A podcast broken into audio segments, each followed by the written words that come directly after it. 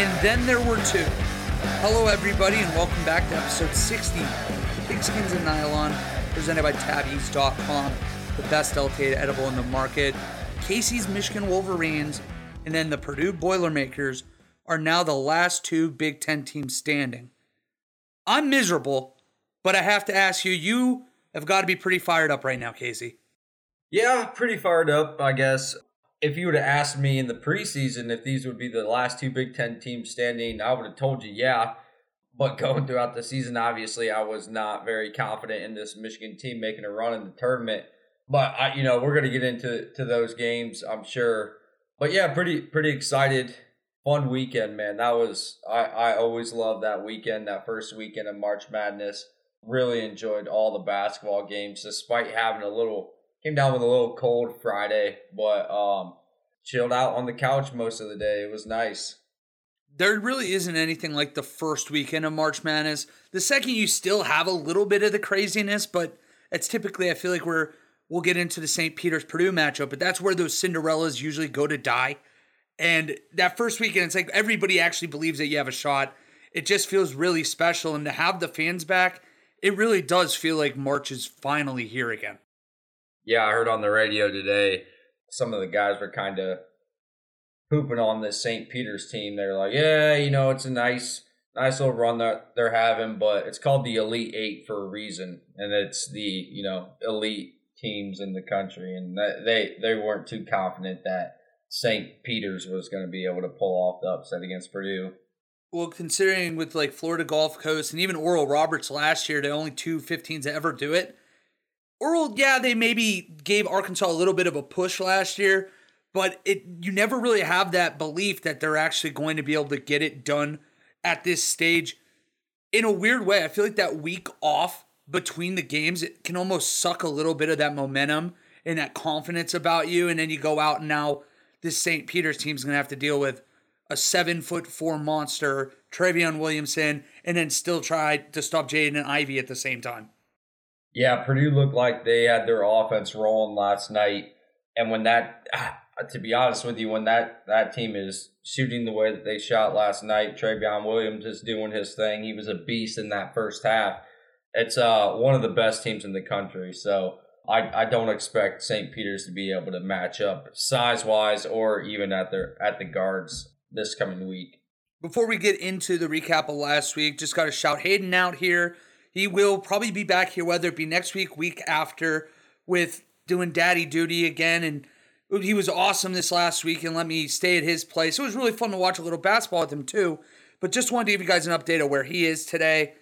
But then, Casey, before we get into the recap, there was one thing of Big Ten basketball news I had to bring up to start the show that really bumming me out. Bryce McGowens announced that he is done at Nebraska after one season. Really thought that Nebraska had a chance to have kind of a little storybook year for them, kind of like how Rutgers did. Instead, they win seven games. They look really just rough for most of the season, and the dream is pulled out from under our feet before it even gets going very disappointing to hear about that. Um, I'm not really sure what it, where his draft stock is currently, um, but I would imagine he's a late first round, probably early second round kid. And you know, you're right. They they they could have had something special next year, uh, kind of a little bit of a turnaround, maybe push for the tournament. Had he come back because he was playing really well toward the end of the year. But you know, I'll, you can't blame the kid for leaving early. They, uh, Nebraska had to have known signing such a high kid coming out of high school that there was a possible possibility that he was going to be a one and done player for him. So uh, hopefully they're prepared because without him next year, um, they're really going to have to look elsewhere for some scoring. Yeah, they are, and it just doesn't feel like they're ever going to get off the ground now because that, that felt like an opportunity for Hoiberg and that program to take that next step and, and become – again, kind of that Rutgers team, the middle of the pack, occasionally have a team good enough to go to the tournament. Now all that preseason momentum, it's completely gone. I, I not really much else to say positively about Nebraska basketball yet again. Well, let's get into the NCAA tournament now. Couple playing games this last week. One we came out on top, one we didn't.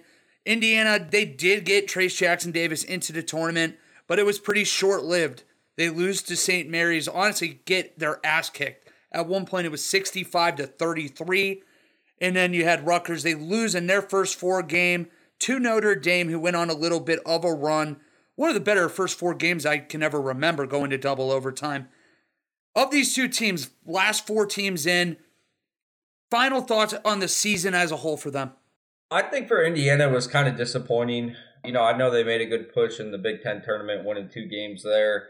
The, the win against Wyoming is something that I think we all expected, but to get blown out the way they did by St. Mary's, a team that you know we kind of thought Indiana wouldn't match up too terribly with, you know, leaves a sour taste in your mouth for sure. Um, but overall, Indiana for the most part was disappointing, having one of the best players in the Big Ten on your roster. Rutgers, on the other hand, yeah, what you're right. What a game that was against Indiana or Notre Dame. Really felt like Rutgers had a shot to beat Alabama if if they were to play them, and, and it just so happened that Notre Dame ended up beating Alabama too, uh, or not two, but ended up beating Alabama. So we might have been spot on with that assessment there. Good step in the right direction for this Rutgers program this year, and it was really fun to see a lot of the momentum that they had, and hopefully they can carry that on to uh, to next season.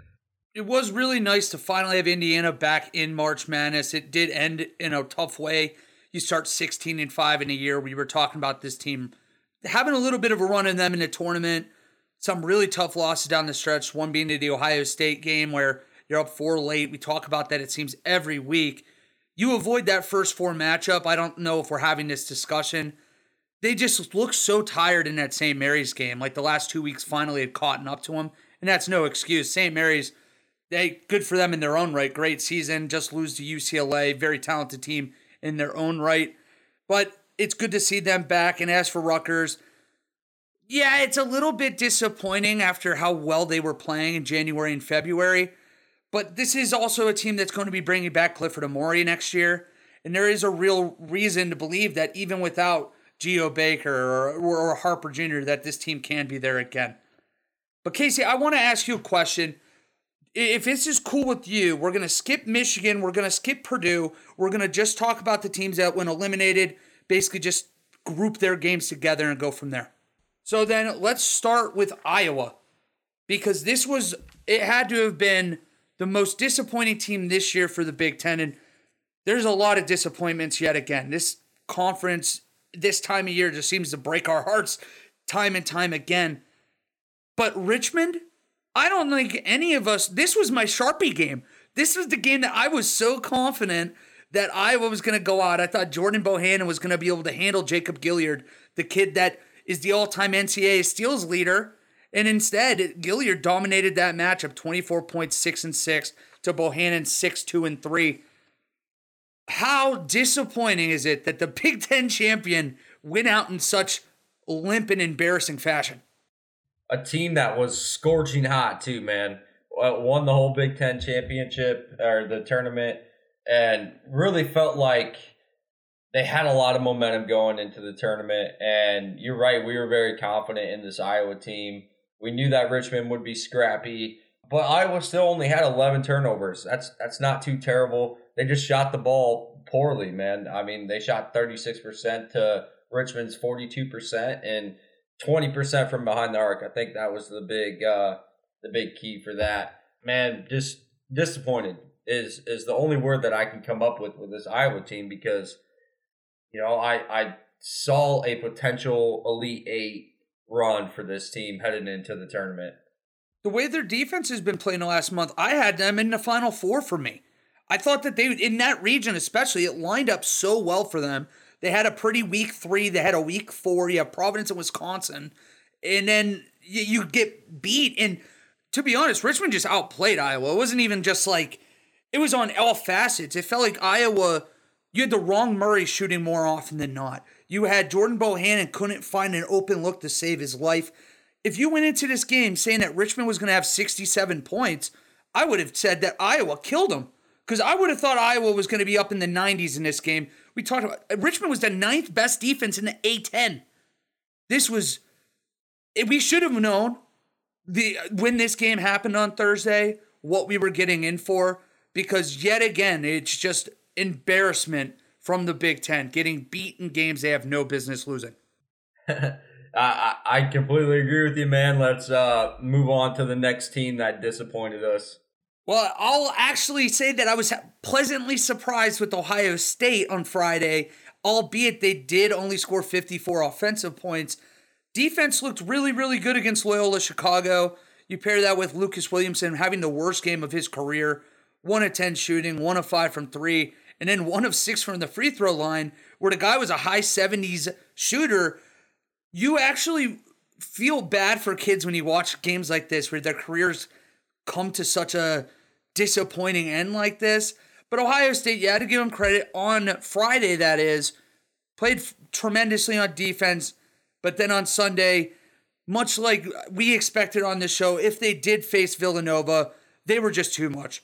Ohio State's offense didn't show up, just completely lacking conviction. I felt like everything was. I, I, you're like worried too much. Like you're trying to like aim the pass. It wasn't just like you were out there playing and trusting your gut. It felt like everything was overthought, and it's just again consistently underperforming in the Chris Holtmann era. You know, I couldn't tell whether or not the game against Loyola for a, a good point, a good part of that game, whether it was good defense on both sides or just bad offense, and I think it was a little bit of both. You know, to score 23 points against a, a Loyola team in the first half, you know, is obviously not very impressive. But uh, I thought both teams got after it defensively for the most part. You know, the the biggest key was Ohio State got to the foul line 21 times and converted 81% of them, whereas Loyola only got there 10 times and only made three of them. So, uh, you know, that was that was the biggest difference in my eyes. Uh, Ohio State shot six percent from three, one of fifteen, and they still won the game by thirteen points. That is absolutely outstanding. Er, outstanding. I, I guess it's uh, what's the word I'm looking for? Uh, cr- crazy, I guess, is the only way that I can describe that. You never see a team shoot one of 15 in today's day and age and win a game. But yeah, you know that that shooting slump, I guess, kind of carried over to Villanova. They didn't shoot terribly. They were seven to 22 from three, and to be honest with you, a couple of those were, I mean, prayers that were answered. Meechie Johnson's long three from the logo when the shot clock was running down, and then who else did EJ bank one toward the end? Yeah, and he, it, it came out like at hundred miles an hour too. Yeah, yeah. So, um, you know, credit to that. They fought. They they really fought that Villanova game. They made it. They made it seem like they had uh, a chance to win, but you know, once they got it to two, they just weren't able to to get a stop on defense. Really, so um, it worked out like a lot of Ohio State games this year when they played really really good teams. So in that regard, I'm not too surprised with with the result that is, but they were outmatched Villanova. I'm not I'm not sure I expected them to win that game, but good fight by the Buckeyes.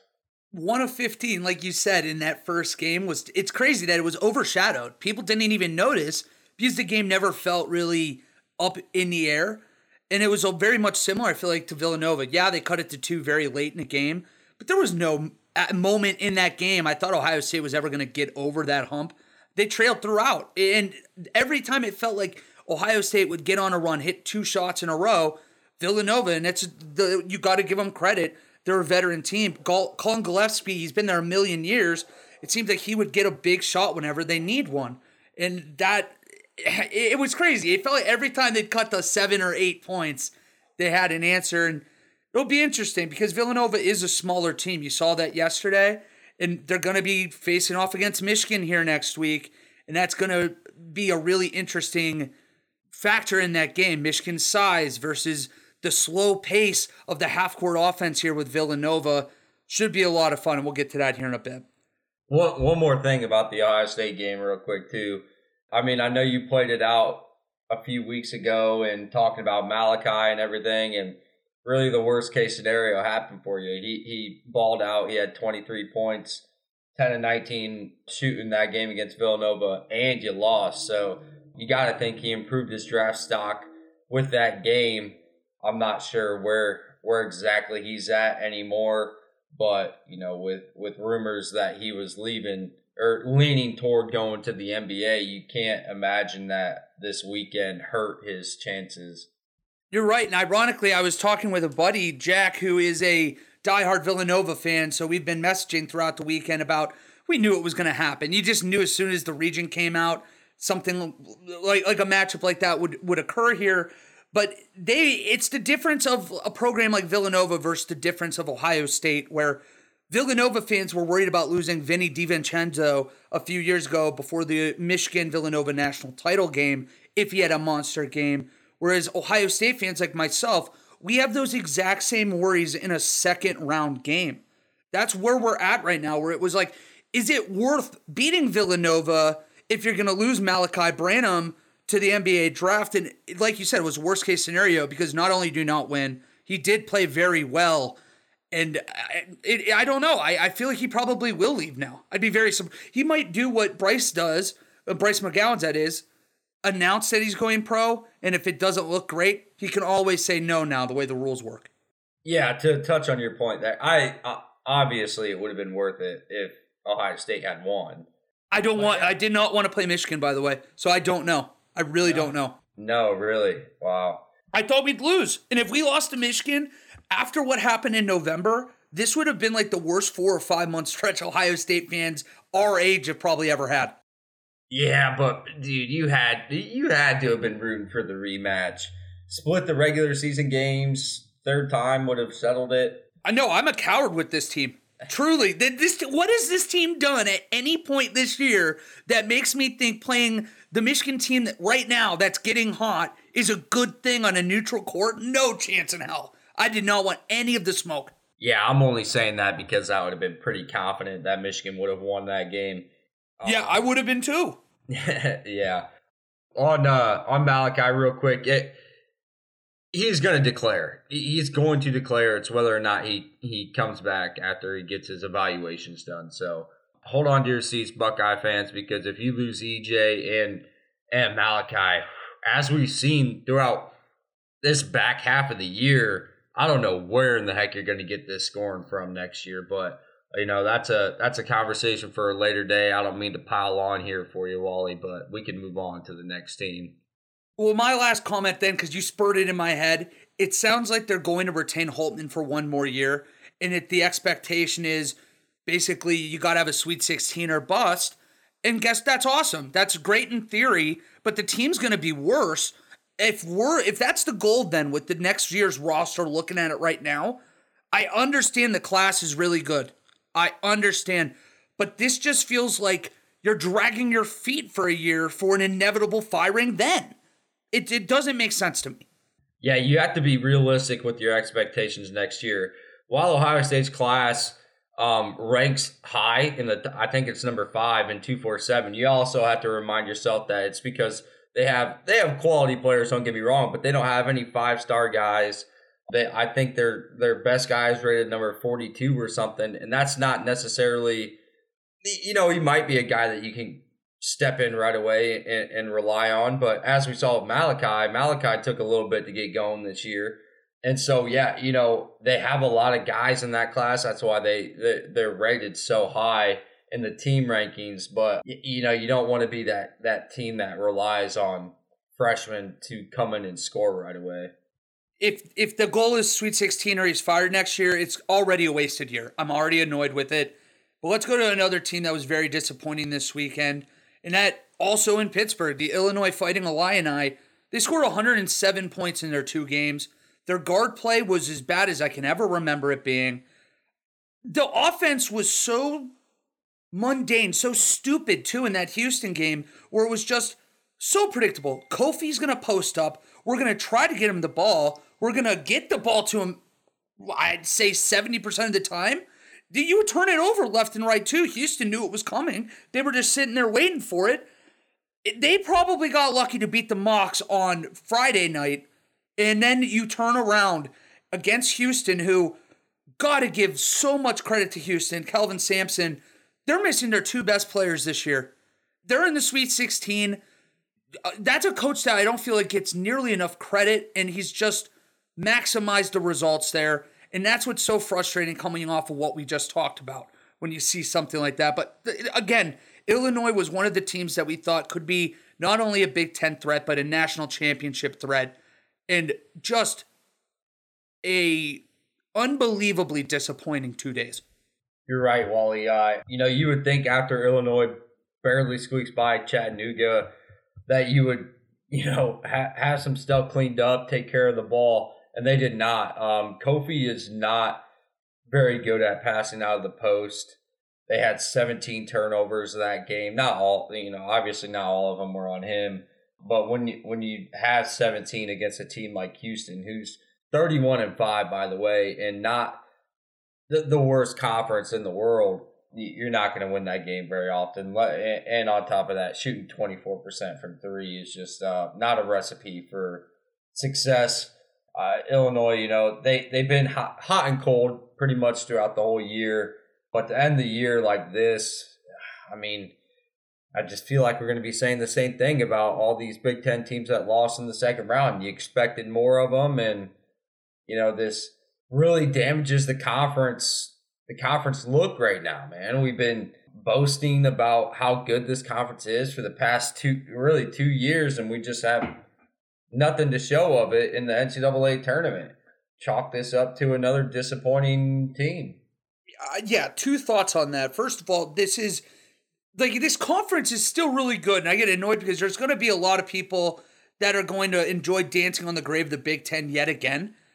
What's frustrating is that people, like for people like us that watch all year, we've seen that this is probably something we should have expected. That there is not a league in the country deeper than the Big Ten, but there was really never that team to emerge this year either as a national title threat. Wisconsin, we saw the writing on the wall for them for the last two months that, yeah, they might win a regular season title, but they're going to be a very easy pick. They were like Providence, where everybody on earth was picking South Dakota State against them. Everybody was either picking Colgate or they were going to pick uh, who was it, Iowa State or LSU to beat them. And that was on effectively a home floor. That was in Milwaukee. So this is a very frustrating year in that regard for the Big Ten. But on top of that, too, it feels so frustrating, but it's also funny because this football or this basketball conference is so similar to our football conference in regards that it's very fundamentally sound defensively, but it, it's so it can be very boring too. And if you can't win these games 54 to 53 like Illinois did on Friday, you're going to have the games like that happen on Sunday where they lose 68 to 53 to Houston. And I don't know how it gets better because it feels like we just do the same kind of thing year in and year out. I don't I don't really know either, Wally. And you know, the the reason why that I've been so high on Purdue this whole year is because I think they have a, a great combination of both. Now, Iowa has been more explosive than Purdue, but I think Purdue has been more consistent and they have bigger stars throughout their lineup, which is why I think that um, you know they are where they are and they could obviously advance even further. So, you know, we'll talk about Purdue here in a little bit, but that that was probably the team that I expected throughout the year to make the deepest run. Although you know these other teams have been very disappointed in the tournament. Without a doubt, Illinois was one of the teams we've been high on. But I have to. This feels like an excuse, but I just want to get your take on it. That technical foul that was called on the dunk with eight minutes left in the game was one of the worst I can ever remember in the NCAA tournament. And again, this sounds like an excuse, and maybe it is. Maybe I'm making one right now. But after that point, it was 46 to 42 when that technical foul was called. Felt like Illinois had a ton of momentum on their side. That disappeared. They were outscored 22 to 11 after that. Not to say that that game would have ended differently, but I hate more than anything in sports when it turns into a rough show. And that's what it felt like we got there at that moment in the second half. Momentum's a real thing, man. And and I'm right there with you. Not necessarily thinking that it would have changed the outcome of the game, but ah, you never know. Illinois was creeping back into the game there. It's a four point game. You get a stop on defense and then and then who knows, but it, it really did seem like that technical foul just sucked the life out of Illinois. Uh, and yes, it was one of the worst technical foul calls that, that I've seen.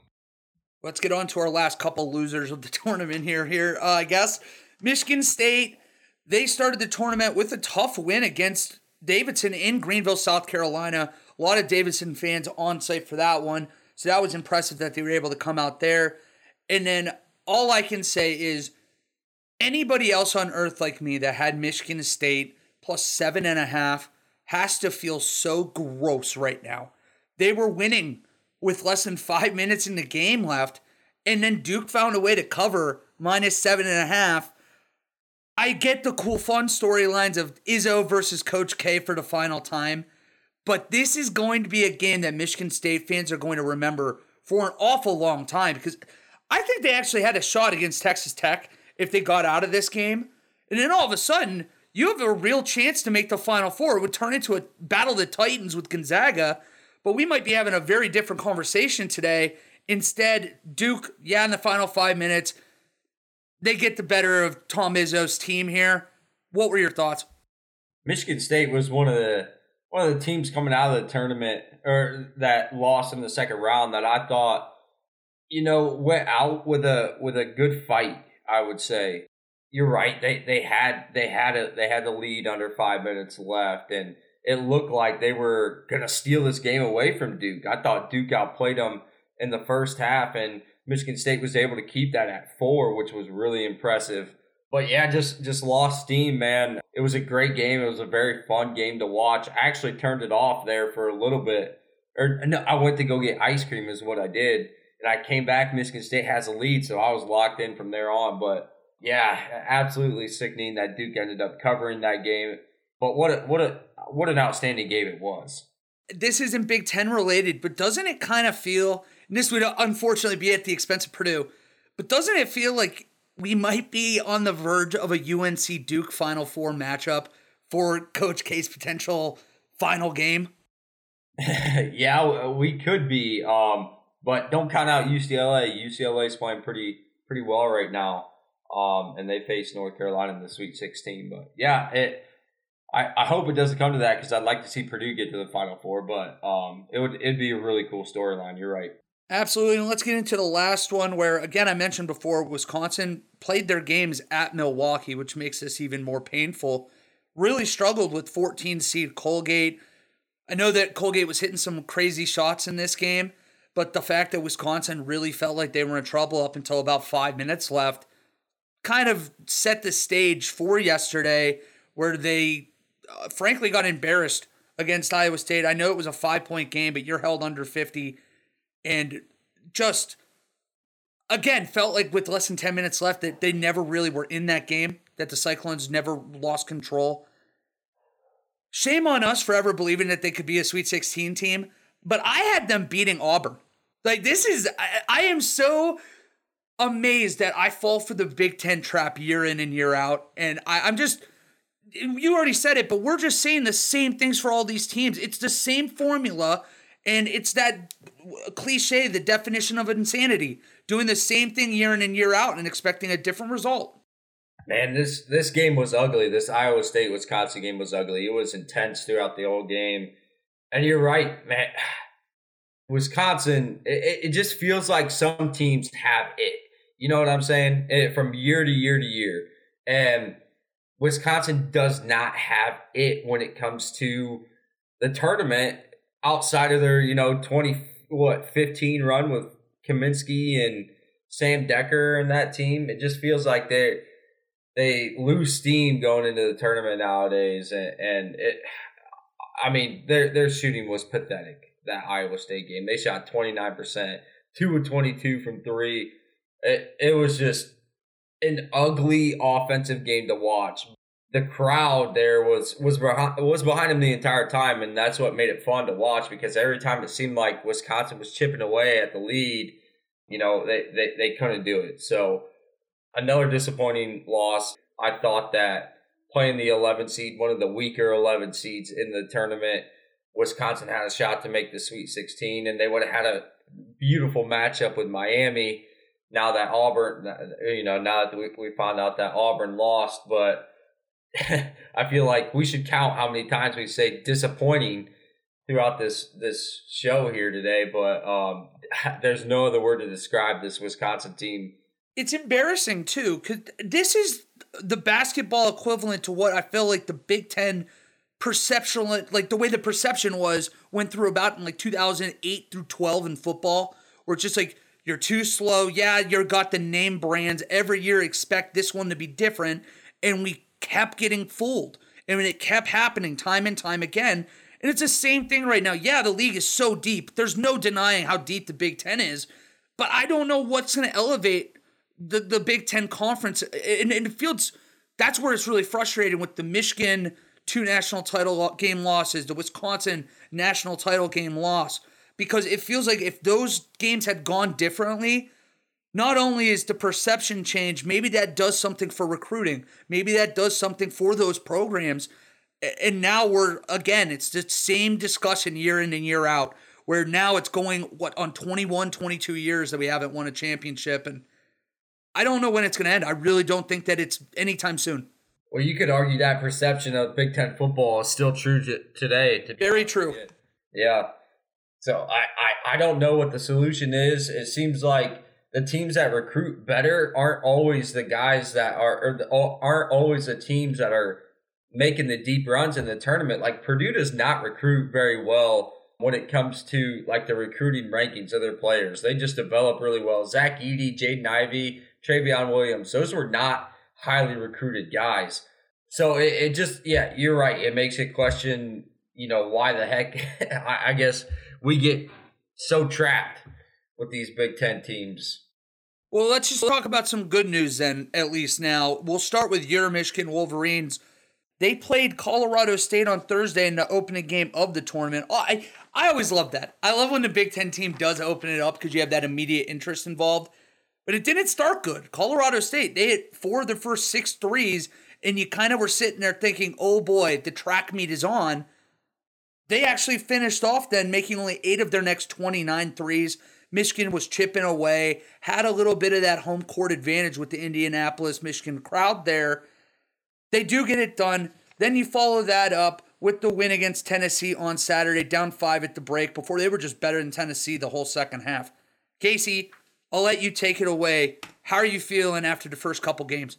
Whew, they had me they had me scared, that's for sure. Um that Colorado State game, although Michigan was trailing at the half, I just felt like if they guarded the three point line a little bit better in the second half, that they were. You could see, I, I, I guess, get, had the feel throughout the first half like Michigan is the better team right now.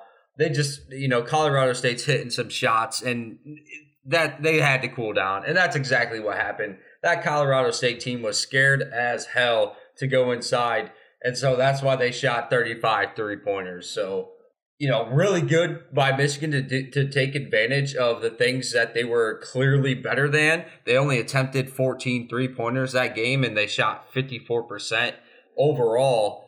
You know, they, they fed the ball inside. That's exactly what they needed to do against the Colorado State team. You know, Hunter Dickinson had a great game. Frankie Collins saved. Oh my goodness, that that dude played the best game of his life, or probably not of his life, of his young college career against Colorado State. So shout out to him. He also played very, very well against Tennessee the following game, which had me even, I mean, had me so scared too because their guards were so freaking quick and Michigan was just getting blown by them. And then they started, uh, Kennedy Chandler started hitting some three point shots, and I, oh my gosh, this thing is over. But yet again, man, when you rely on one of the best big men in the country. Dickinson just showed out. He had 27 points, 11 rebounds, shot 8 of 10 from the free throw line, which is at his average, which is kind of surprising. I didn't realize that it was at 80%. But him and Eli Brooks carried the team that, that game. Diabate, I was kind of getting on him earlier. He was missing some bunnies, man, which really would have kept them closer in the game in the first half. But overall, man, I I can't complain. I did not expect them to beat Tennessee, and that was an outstanding win. You have to be a little excited too, because I know that you've been pretty critical of Caleb Houston this year. Doesn't it feel like he's gotten a little bit better? You and Hayden obviously were arguing during the game. I actually side with Hayden here. I thought the Caleb Houston looked really sharp in that Colorado State first half, at the very least. I feel like he's making strides to at least be a player that uh, can be an asset to Michigan later on in the tournament if they need him. Did you watch that boy play against Tennessee? I again, he he's not all the way there, but it still feels like he's making the strides. He has improved a lot more than I guess when we were talking about him in January. If, if he took a step forward against Colorado State, he took three steps back against Tennessee. Turnovers, missing wide open shots, couldn't stay in front of a guy on defense. He is not my favorite player right now on this Michigan team. And he very well could turn out to be a good player. I don't think he's going to go pro after this year. There's not a damn thing that boy has done to earn his five star rating or to, you know, have a good draft evaluation. So he could end up very well being like a, a Caris LeVert, a guy I didn't really care for at the beginning. Turns out to be a really good player and has a good NBA NBA career. But I do, man, I do not see that right now in Caleb Houston. Another thing that scared me about the Michigan Tennessee game is that that big dude that uh, Tennessee had matched up size wise with Dickinson, and he was he was kind of getting in Dickinson's head a little bit, but th- he had every single answer, and it was so. I don't think Dickinson saw when that dude uh, he, he hit like a little hook shot over Dickinson and then the, did the too small thing with his hand. And then Michigan went down. Dickinson had an and one right on top of him. And it seemed like from there on, Michigan really took off. That was absolutely awesome to see. You don't see many big men taking their shots at Hunter Dickinson. And I think uh, Dickinson proved why, why you don't do that on, what was that, Saturday? Yes, Saturday is right. Hunter Dickinson, you've heard me all year being so excited about like we need to get this guy in the tournament. It's because there is a little bit of swag with him too. So once he, you're right, he did do that too small thing. It felt like a personal possession that used to say, "I need the ball." Like you're gonna have to give me the ball right now. I'm a little pissed off.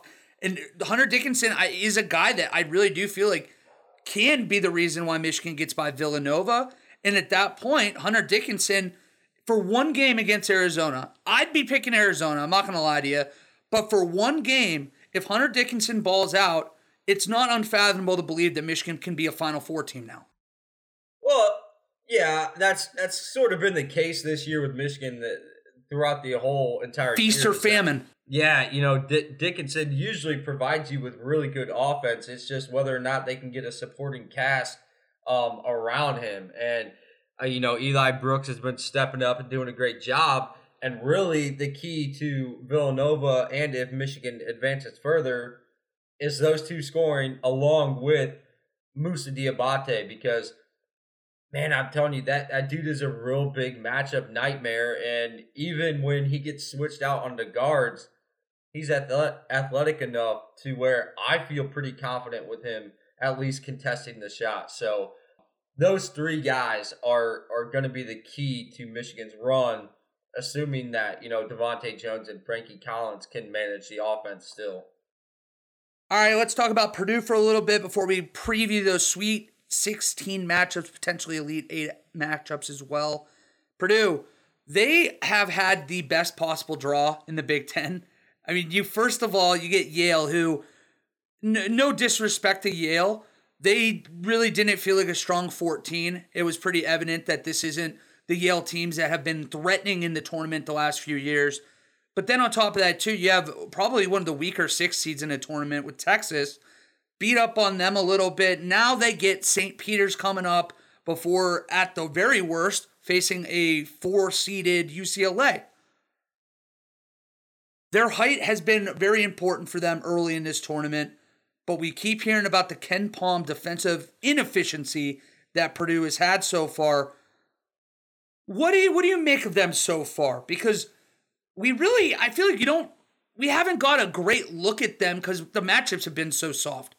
Yeah, but the good thing is is that they look good while while they played these weaker competitions. Yeah, Texas isn't Texas isn't terrible. I've not been high on Texas this whole year, but I thought that was a good tune-up game for them, and they should I know we're going to get into the previews in a little bit, but man, if this team does not make a Final Four this year, I don't know if, if they if they can under Matt Painter because you're right, they have the easiest path to the Final Four, although they would have to run into a hot UCLA or North Carolina team.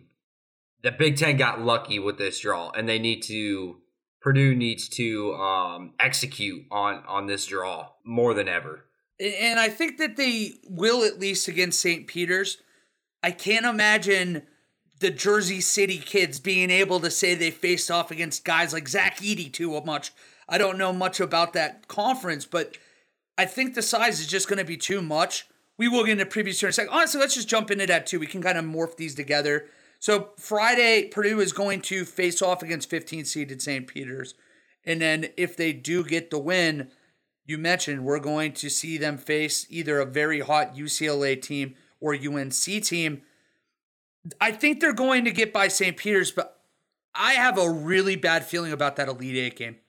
I think they get by St. Peter's too. This is a a massive line. I just wanted to check that real quick. Purdue's a 12 and a half point favorite.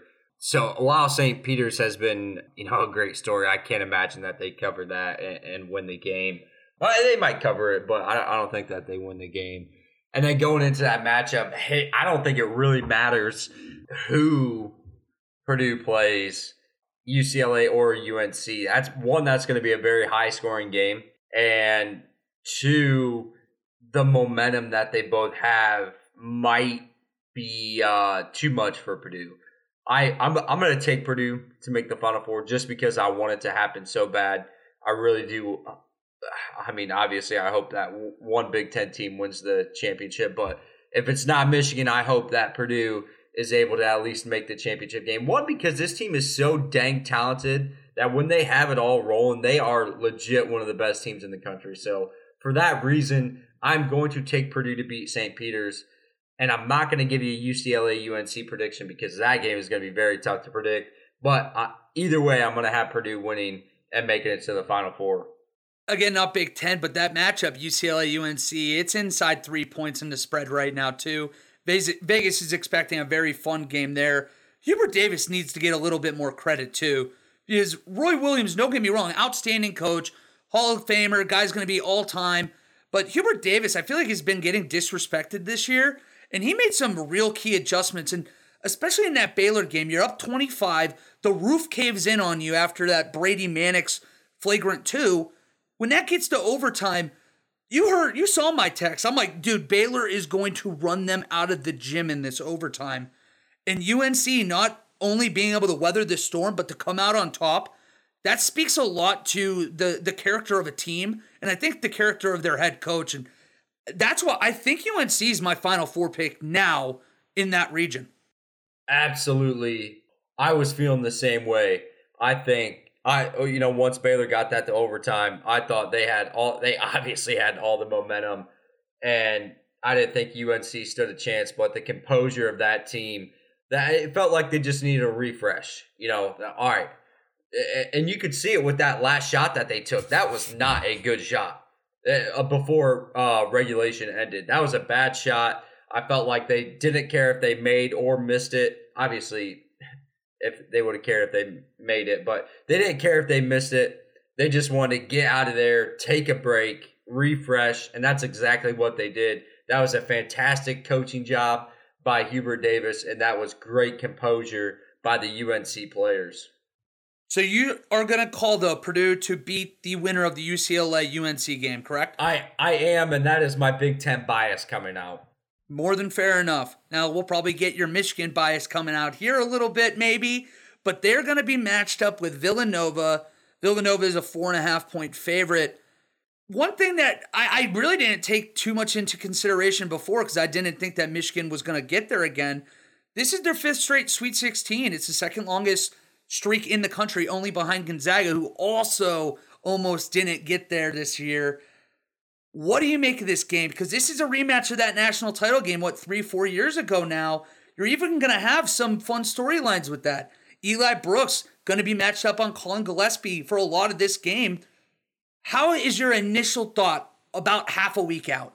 Man, nervous to to say the least because I think Michigan is starting to play the right the way that they should have been all year long playing through Hunter, Hunter Dickinson and Eli Brooks, but I I don't think that their guard play is good enough to contain Collin Gillespie and others. One thing that I think that Villanova did against Ohio State that they probably won't be able to do against Michigan, you want to think, is that they switched everything. Every ball screen they switched. If they do that against Michigan, I think that's advantage Michigan because you're going to get Moussa Diabate and Hunter Dickinson on some small guys, and Villanova is not a very big team, and that's why they were able to do that against Ohio State, who is also not a very big team and has success with it. But if they plan to do that against Michigan, I think Michigan has a good shot to win the game if they play through Hunter Dickinson and Moussa Diabate and they're able to splash a few threes. They can't shoot 10% from three and win this game. They're going to have to shoot into the low to high 30s and take a decent volume, maybe around 15 to 18 threes, just because the, they're going to have to double Dickinson with the size advantage that he's going to have. Michigan needs to knock down the open threes, the open looks that they get. It definitely is going to be a game, too. And I would probably tell you that I would take Villanova minus four and a half, and that's not because of what Michigan doesn't do. I think it's going to be one of those games for 35 minutes it's back and forth, heavyweight swing after heavyweight swing. Maybe it just be the foul trouble down the end, or, or I guess fouling to to try to extend the game. I feel like Villanova is going to come out on top, but it's because too this is a very balanced offense for Villanova. You have four guys that are averaging over 10 points a game. Guard play is terrific. And they're going to run a lot of pick and roll against this Michigan team, try to really stress the perimeter defense. And here's a fun stat I heard earlier, but Villanova is 5 and 4 this season when they make 6 or fewer threes. They're very much like Colorado State. They love to chuck them. I think they're averaging like 26, 27 three-pointer attempts a game. If they play good defense on the perimeter and kind of force them to score in other ways, I think they have a real shot. And the other thing for Michigan too that I think can be an asset is that they can play a little bit deeper on a bench where Villanova they only have six guys that really are involved in the rotation. None of them are over six foot eight. But after that sixth guy, there's only one guy that averages over 10 minutes a game, and it's literally 10 minutes.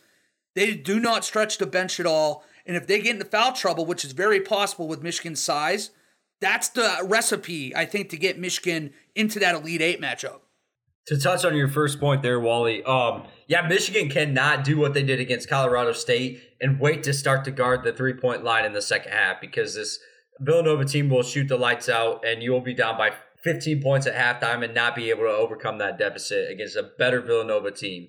So that is key. Guard the three point line before it gets to be an issue. Force them into some tough shots. And you're right about the depth issues at Villanova, but they have yet to get into foul trouble. And I think that if Michigan can expose them down low in the post and get some guys into foul trouble, that would be another way to Michigan winning and advance to the Elite Eight. But also something to keep an eye on is DeVante' Jones. I'm not exactly. I think they said it was an illness that he left, but he got hit in the head by his own teammate during the game. So hopefully it's not back to back concussions because you probably won't see him the rest of the tournament. If that is the case, and that is key because there's nobody behind Frankie Collins depth wise. They're going to have to rely on Eli Brooks, and Eli Brooks can do it, man. That dude's been playing a ton of minutes for Michigan. I mean, really, his entire career. But you would just like to have that added depth and, and an experienced point guard like DeVante' Jones handling the ball. that, you know maybe Frankie Collins is a little too riled up or whatever. So that would be something I would keep an eye on throughout the week leading up to the game. And I think storylines itself can almost write themselves in games like this where Eli Brooks, the one I think is the coolest, is that he's a guy now that this is really going to be a, a personal game because, yeah, you had that. Uh, he played significant minutes in the national title game against Villanova, however many years ago. But even beyond that, this is a guy that was recruited hard by Villanova. It was one of his top schools that he looked at.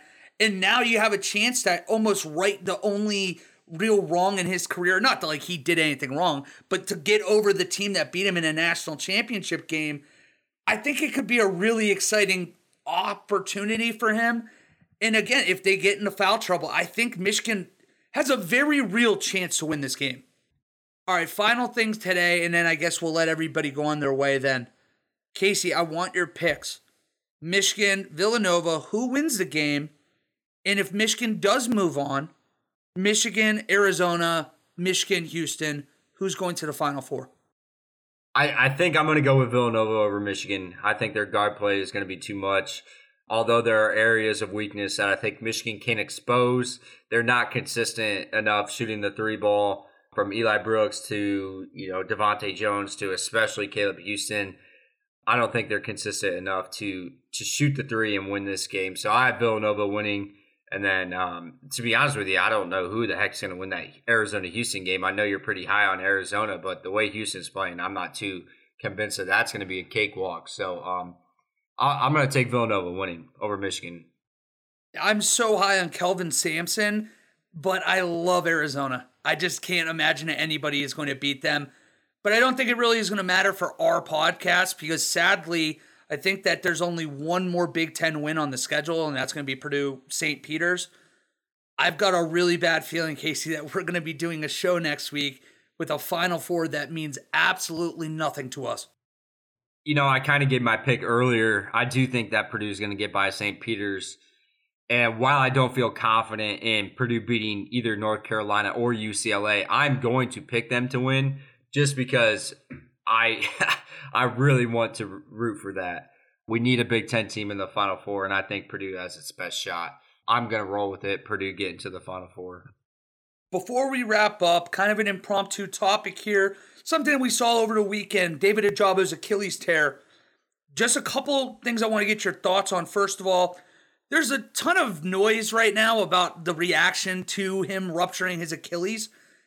I think a lot of people don't understand what these events are like too. And I I've, i was kind of confused. Like, are scouts supposed to be running out there acting like they have this doctor degree, knowing what's going on? I would have been trying to stay away too if I didn't know what I was doing. But I wanted your thoughts on that. And then second of all, David Ojabo, you got to imagine his draft stock's still going to be pretty good. It just hurts that he might not be a day one guy anymore. Yeah, to, t- to touch on that, if you watch that video, there were like no Michigan personnel around. The guy that was walking by, I, he had like a light blue. I don't know. It looked kind of like a Lions or Car- Carolina Panthers blue on his shirt.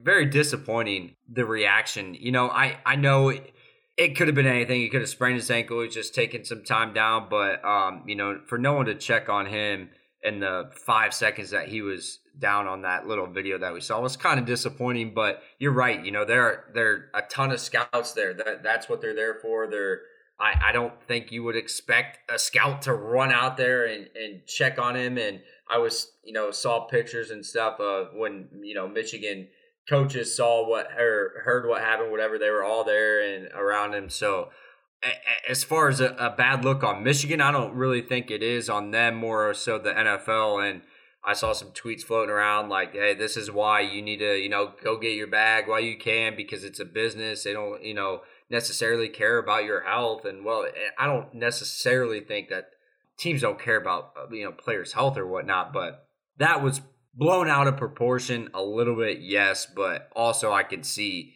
both sides of it. And for Ojabo, man, how disappointing is that? That absolutely sucks.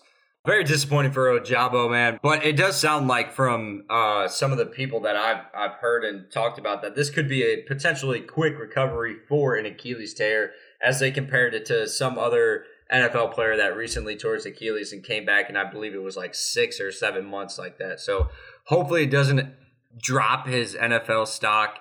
Hopefully he doesn't slide in the draft because this dude is is really really good and he's still very very raw.